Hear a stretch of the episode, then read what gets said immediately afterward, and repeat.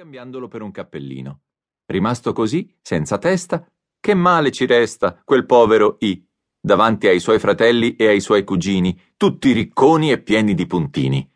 Ma una matita rossa, che passava di là, gli regalò un puntino di fuoco, rosso come una mela, così bello e fiammante che tutta la parentela, per la gelosia, ci fece una malattia.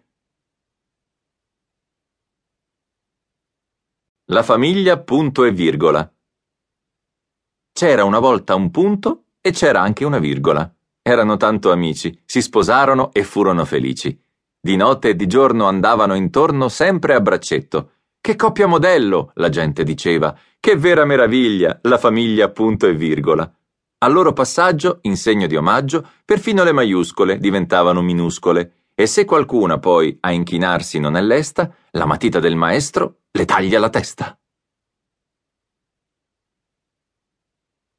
Como nel comò.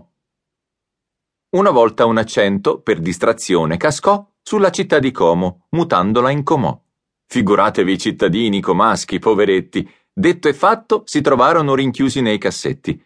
Per fortuna uno scolaro rilesse il componimento e liberò i prigionieri cancellando l'accento.